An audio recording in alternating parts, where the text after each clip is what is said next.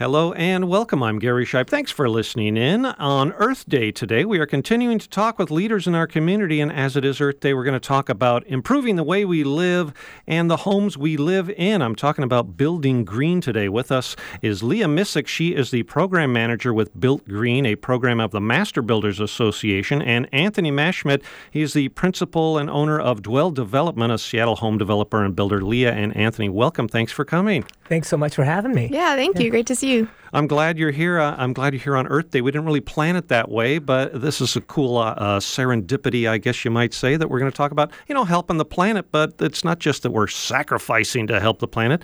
There's a lot of great things going on and new ways we can do things that improve our lives and improve the planet we're living on, or at least slow down the way we're degrading it. Maybe it uh, depends on how you look at it. But uh, I just got all sorts of questions. But we're really going to talk about building homes, right? We all sure. want to live in a home and and have a nice home, and and do it the best we can. And there's codes, you know, for, for how you build a home. And I'll just start off with a real basic question. Uh, the Master Builders of Association, they, they're a group of guys that build homes or have parts of it. Can you give us mm-hmm. the once over, Leah, on what Master Builders is? Sure. And then we'll get into the built green part of yes. that, okay? Okay. yeah, so Master Builders Association is basically a trade association for any person or company that touches building in some way, shape, or form. So, of course, our core members are builders, but we also have real estate agents, um, financiers, lenders, anybody who really um, has some role to play in building in this region can join the association. And there are all sorts of member benefits. Um, the MBA does advocacy work. And then, of course, there's also Built Green, which is my role at the MBA, and we certify green homes certify, uh, meaning there's different ways you can build on those codes, right? That I that I mentioned. Uh, mm-hmm. And, or above those codes. Uh, yes. And I was going to say yeah. above them. A code. So to build a code, that's like the bare minimum you have to do, right? To to satisfy us yes. as a society. We've sort of put on, hey, uh, this county and then state, and I suppose there's all sorts of municipal ones too, right? You got to do at least this. And so if somebody builds to code, they're barely building, right? Anthony, is that right? Yeah, it's like getting a D minus. It's like it's like the bare minimum allowed by law for someone to build a, uh, a home in a particular jurisdiction. Excuse me. So you know we look at that as not something to strive for. We look at something that that is something that we want to avoid, and we want to exceed that to the best level as we can. And that's usually usually 50 to 100 percent above that energy code is what we we strive for at Dwell Development energy code. So, mm-hmm. meaning uh, when people talk about I don't know, the the least of us know. I'll start there, like the R value in the insulation in the on our walls and our ceiling, right, uh, in in our attic. This uh, minimum you have to kind of have, right? Sure, exactly. Yeah, and then that code changes and it gets upgraded every few years. And we live in a very progressive uh, part of the country, and so we are pretty aggressive in our code already, which is great compared to a lot of jurisdictions around the country. But you know that always get always changes all the time, and and we we look at staying way out in front of that as much as we can. Well, you know, um, let me just start this uh, topic off with, with something like a like you said we are kind of a progressive area mm-hmm. and a lot of other parts of the country and uh, certainly a part of this community you know lament about uh, whether there is or isn't climate change and water pollution and air pollution you know so but people here like you said are relatively active and look forward thinking about how she would change that so how to you know have a better community and that includes building and the way we live and so these these stars, uh, I'll, I'll, get to it right. These codes, stars, and mm-hmm. ways you certify things are are a way to measure that or incentivize mm-hmm. the the more. Give us the the once over on. Uh, I don't know. It's not just a an eco-friendly term, these stars and ratings mean things, right, Leah? Yes, yes, exactly. And this is all information that you can find on our website, which is builtgreen.net. But we have different levels of certification, so we're essentially judging a home by how green it is. Um, all of our certifications are above code, um, but we do have different levels. And one thing that we work on is working with local governments to incentivize green building. So green building is actually easier or more um, financially palatable for builders to do because we want green building to be the norm rather than the exception. And it's really important not just for the environment, but for our own human health as well. There's numerous benefits to building green, which include you have lower utility bills, your indoor air quality is healthier, so you have less risk of different respiratory illnesses. And we strongly believe that this is what should be the norm, and that's what we're working for. Wow, that's cool. Um, so then the three star, right? Four star, five emerald star Yes. is like the, The top. The top, okay. and, and Anthony, your company, Dwell Development, so has has got you know a few buildings like this, right? And, and Leah, you were here once a couple of years ago, I think, and you said, "Gee, this uh, a home has been built that is going to be net zero. It's not going to use any." um, Power or something. or- I can't remember exactly the phrase. that- mm-hmm. you know, you guys are the expert, but uh, whatever that phrase is that Emerald Star mm-hmm. gets, right? And this was like in theory. Well, now it's been a several years. This house or two or three, I guess, have been built, and it's working, right? Anthony, well, give us the once over on the results of of what's going on here. Well, we built the, the first certified Emerald House in the city of Seattle. So I was a part. I'm part of the Built Green Executive Committee. I work alongside Leah, and we were involved with creating this new checklist for Emerald Star, which is above the five star level, which Dwell Development builds exclusively at. It's the highest level of, of Built Green certification there was, and so we created this Emerald Star checklist, and nobody stepped up to do it after about a year and a half of having this checklist out there. And so I'm saying, well, I, I, I guess I'm going to step up and go for it. And we, because if it, it, uh, my hope was that people would follow, and it was really, really hard. I didn't realize how hard we made it, made it be to, to get a house certified Emerald Star. But it was a wonderful challenge for us, and we're so glad we did it. And the, the homeowners that live in the home now uh, are thrilled to have a home that is that is producing more energy than it actually uses. So, It- okay, say that again. I'm sorry to interrupt, but say that phrase again. the home actually creates more energy on site than it uses, than it needs to use on a daily, annual basis. Wow. So, wow. Okay, that's a explodes the head if people stop and think about it. Wow, I don't have a utility bill. I mean, it probably goes up and down. But you're, you mean they sell back sometimes a year and use some sometimes a year, but in the net, they're not using any off the power grid. Yep. That, that is so cool to hear about. Uh, there's a lot of questions people will have about that. And like you said, the online is this great paper written and a few examples and some videos and discussions we won't be able to get into here. But um, my, my first question is it's not just the power used in that makes a, a home built green, right? There's the, Oh, no. the materials used in building it. There's the air circulation. There's the the efficiency of how uh, of the where we're talking about the how warm and cold it can get inside and Mm-hmm. et cetera, um, and the water usage and stuff. Can, can we go through all these, or is that? Uh, I'm a, I mean, these fascinate me because I was thinking just this morning of this interview, and as I was taking a shower and the water was rinsing off me, going down the drain, a lot of hot water was just going nowhere. After I'd used it, but Yeah. it's still hot water, and there was a lot of energy used to heat that water. What can a built green uh, building do with something like that, or am I way off topic right away? It can do, yeah, no, you can do a lot. So, um, the Emerald Star checklist, as you already said, it requires net zero energy. So, a home has to produce as much renewable energy, clean energy on site as it uses over the course of a year. But also, um, we have really stringent requirements for water consumption. So, the Emerald Star checklist requires a 70% reduction in water compared to sort of the average home in the area. So, that basically means that a builder is going to have to capture rainwater and use it inside the house, for example, for flushing toilets to meet that reduction in water consumption, as well as using pretty much the highest rated fixtures that you can use that are very water efficient. And then on top of that, all of the materials you use in the home have to be low or no toxic, and you need to use a high number of environmentally um, certified or reclaimed materials for the home. So basically, for every environmental category, we have really strict requirements that need to be met to achieve this elite level of certification.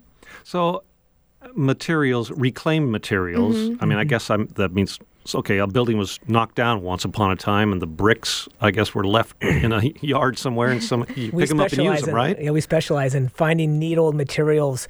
Uh, the whole exterior of the building was from a uh, barn that was taken down in the Willamette Valley.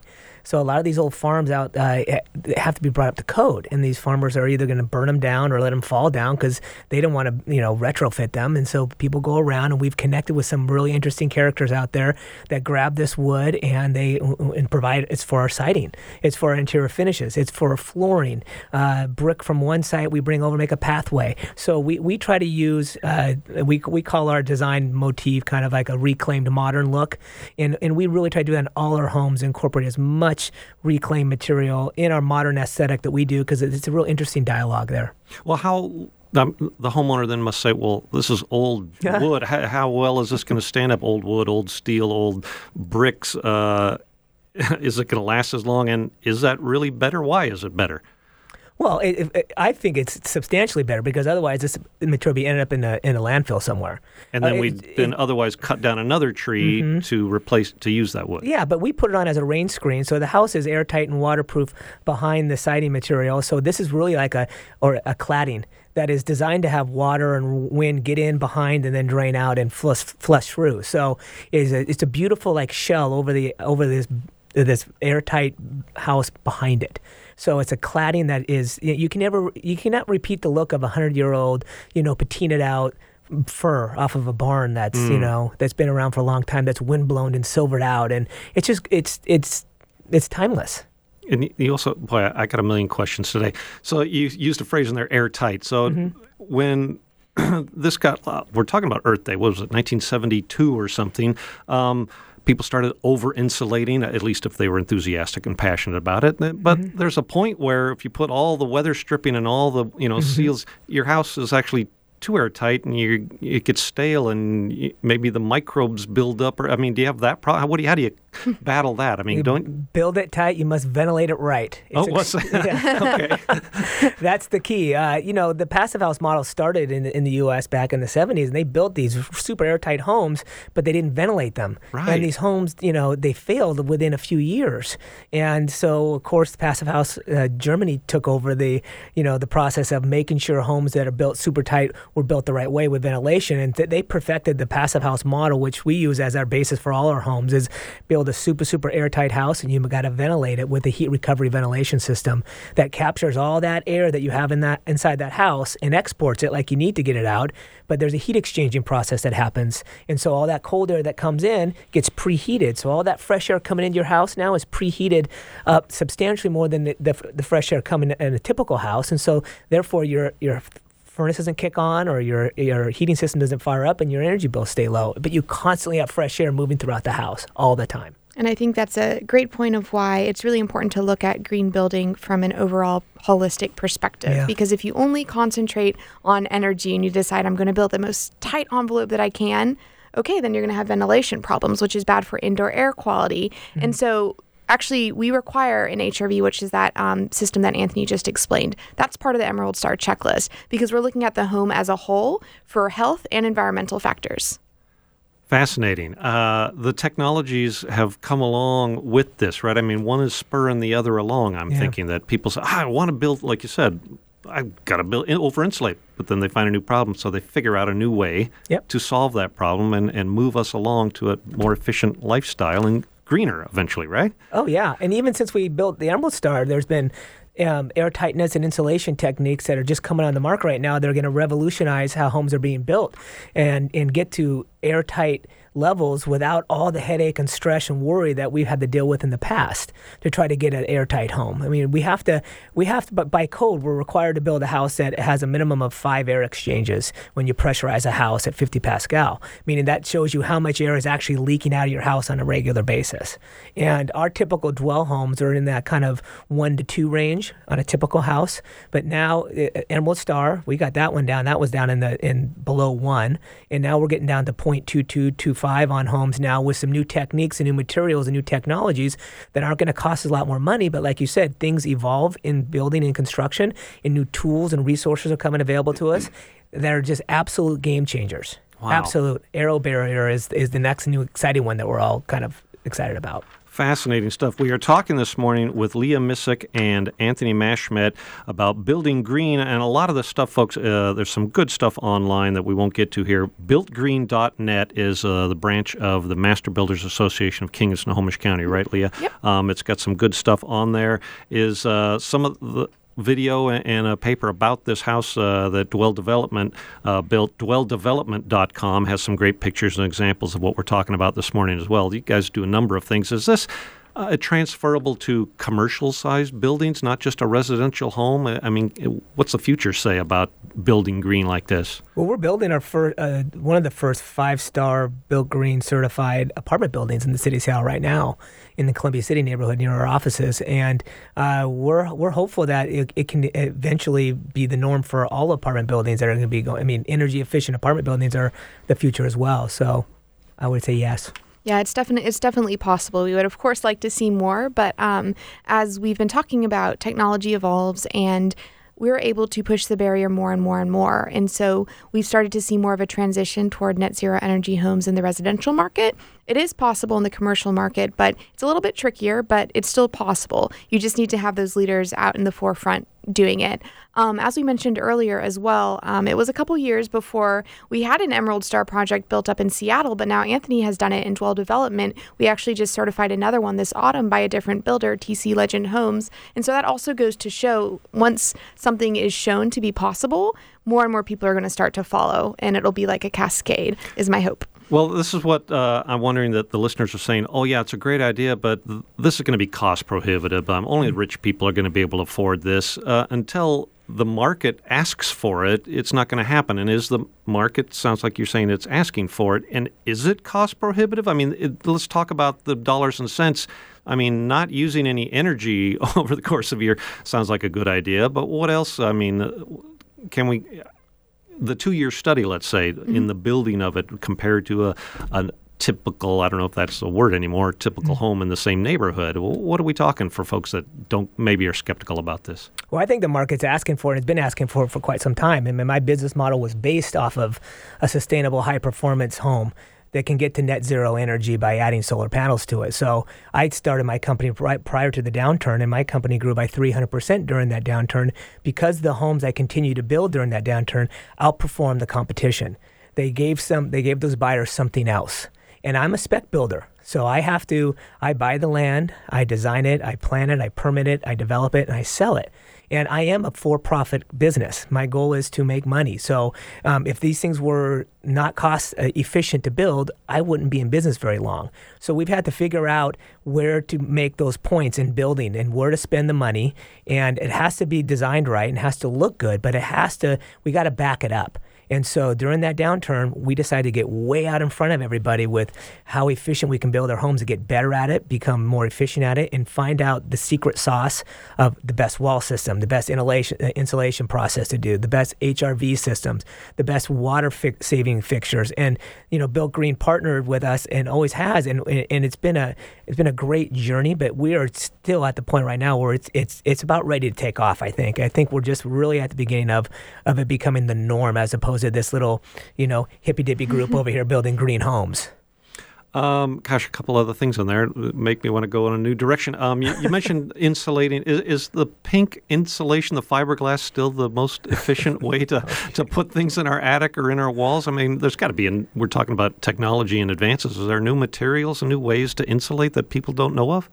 Well, I, I, yeah, the answer is yes. I mean, we, we, we use a, a blown-in cellulose insulation in our homes that's that's net filled and packed into the wall cavities. Our, our cellulose are, being a natural paper product. Is that right? Yeah, I mean, product? yeah, it's it's very efficient compared to your your fiberglass. Mm-hmm. It's it's way healthy for the environment. There's not as many issues involved with breathing it, and you know the way it's processed and the way it's manufactured. I mean, it's it's, it's, it's got a greener footprint from start to finish, big time, and it's as efficient in uh, insulation. Absolutely. Ah, okay. Yeah. And then you said solar. So solar, people, this is Seattle, this is the Northwest. It rains 364 days of the year here. Come on, it's not solar uh, energy country, is it? Yes. I mean, what's the how efficient is solar energy getting? Is that changing over the years, or is just catching on, or is that getting more efficient itself? Yeah. So panels themselves have been getting more efficient over time, in addition to dropping down in price. But um, I've studied a number of homes, including the one um, Anthony's talking about that he just built, that have solar panels on them, and we are seeing them perform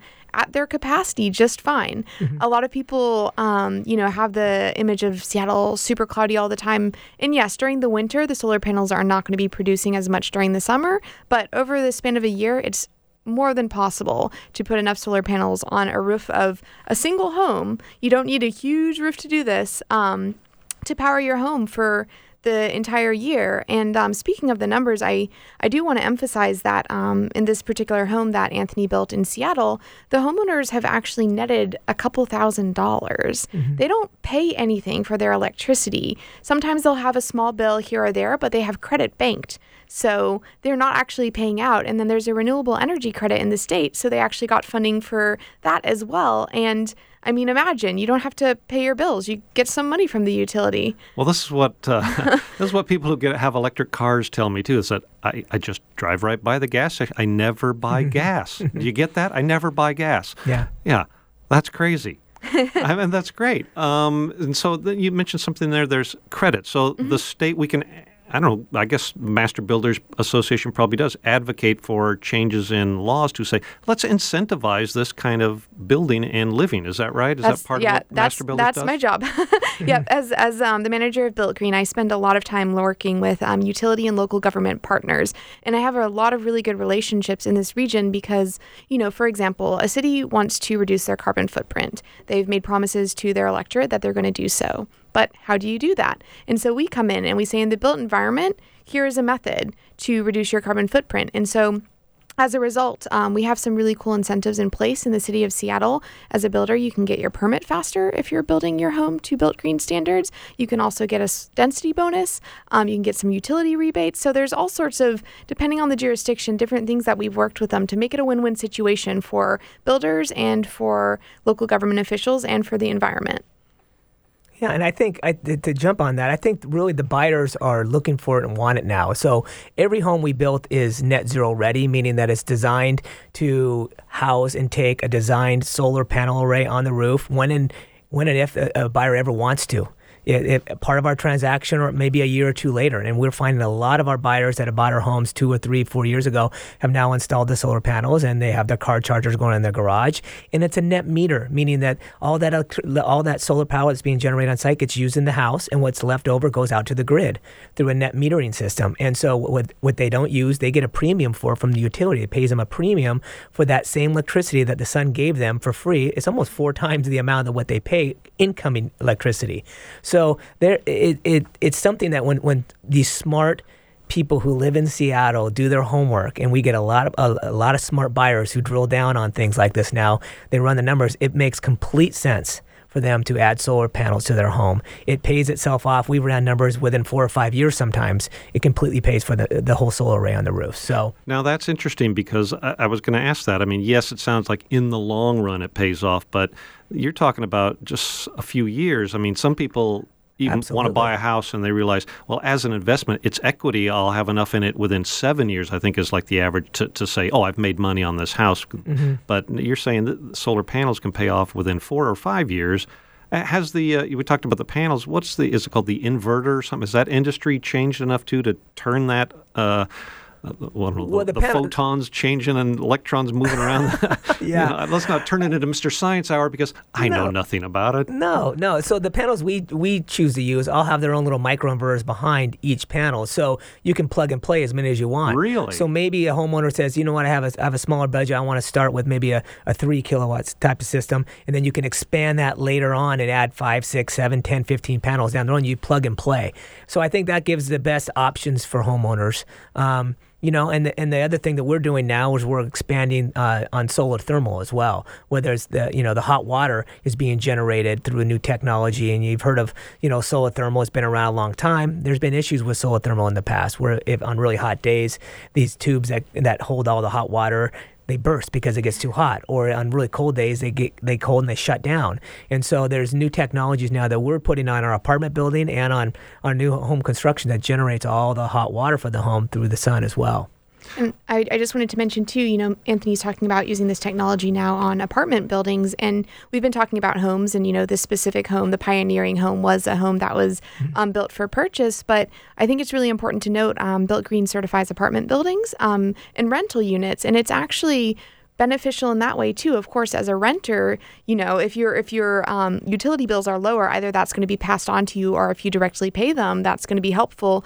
But also for the developer or the owner of the apartment building, imagine, you know, you have people living in this building, and if they're not directly seeing their bill, they might not be paying that much attention to how much energy they're wasting. So, of course, the more efficient building you have, the better. So, I think really energy efficiency is a win-win for everybody all around whether you're a renter or you're a home dweller or you own a property I, I think it's the right thing to do from um, a financial perspective, a human health perspective, and environmental perspective.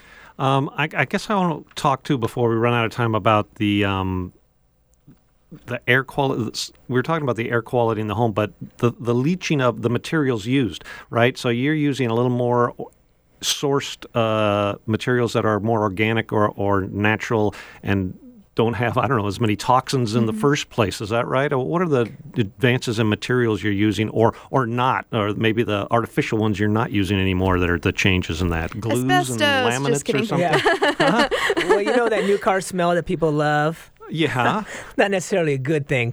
oh. Those are usually toxins that are off gassing in carpets and in plastics and so forth that, that people that people breathe in and it Eat. makes a lot of people sick. And new homes are are really known for that. You bring in all these materials that get unwrapped, they get that get manufactured certain ways and they off gas and they off gas over periods of time.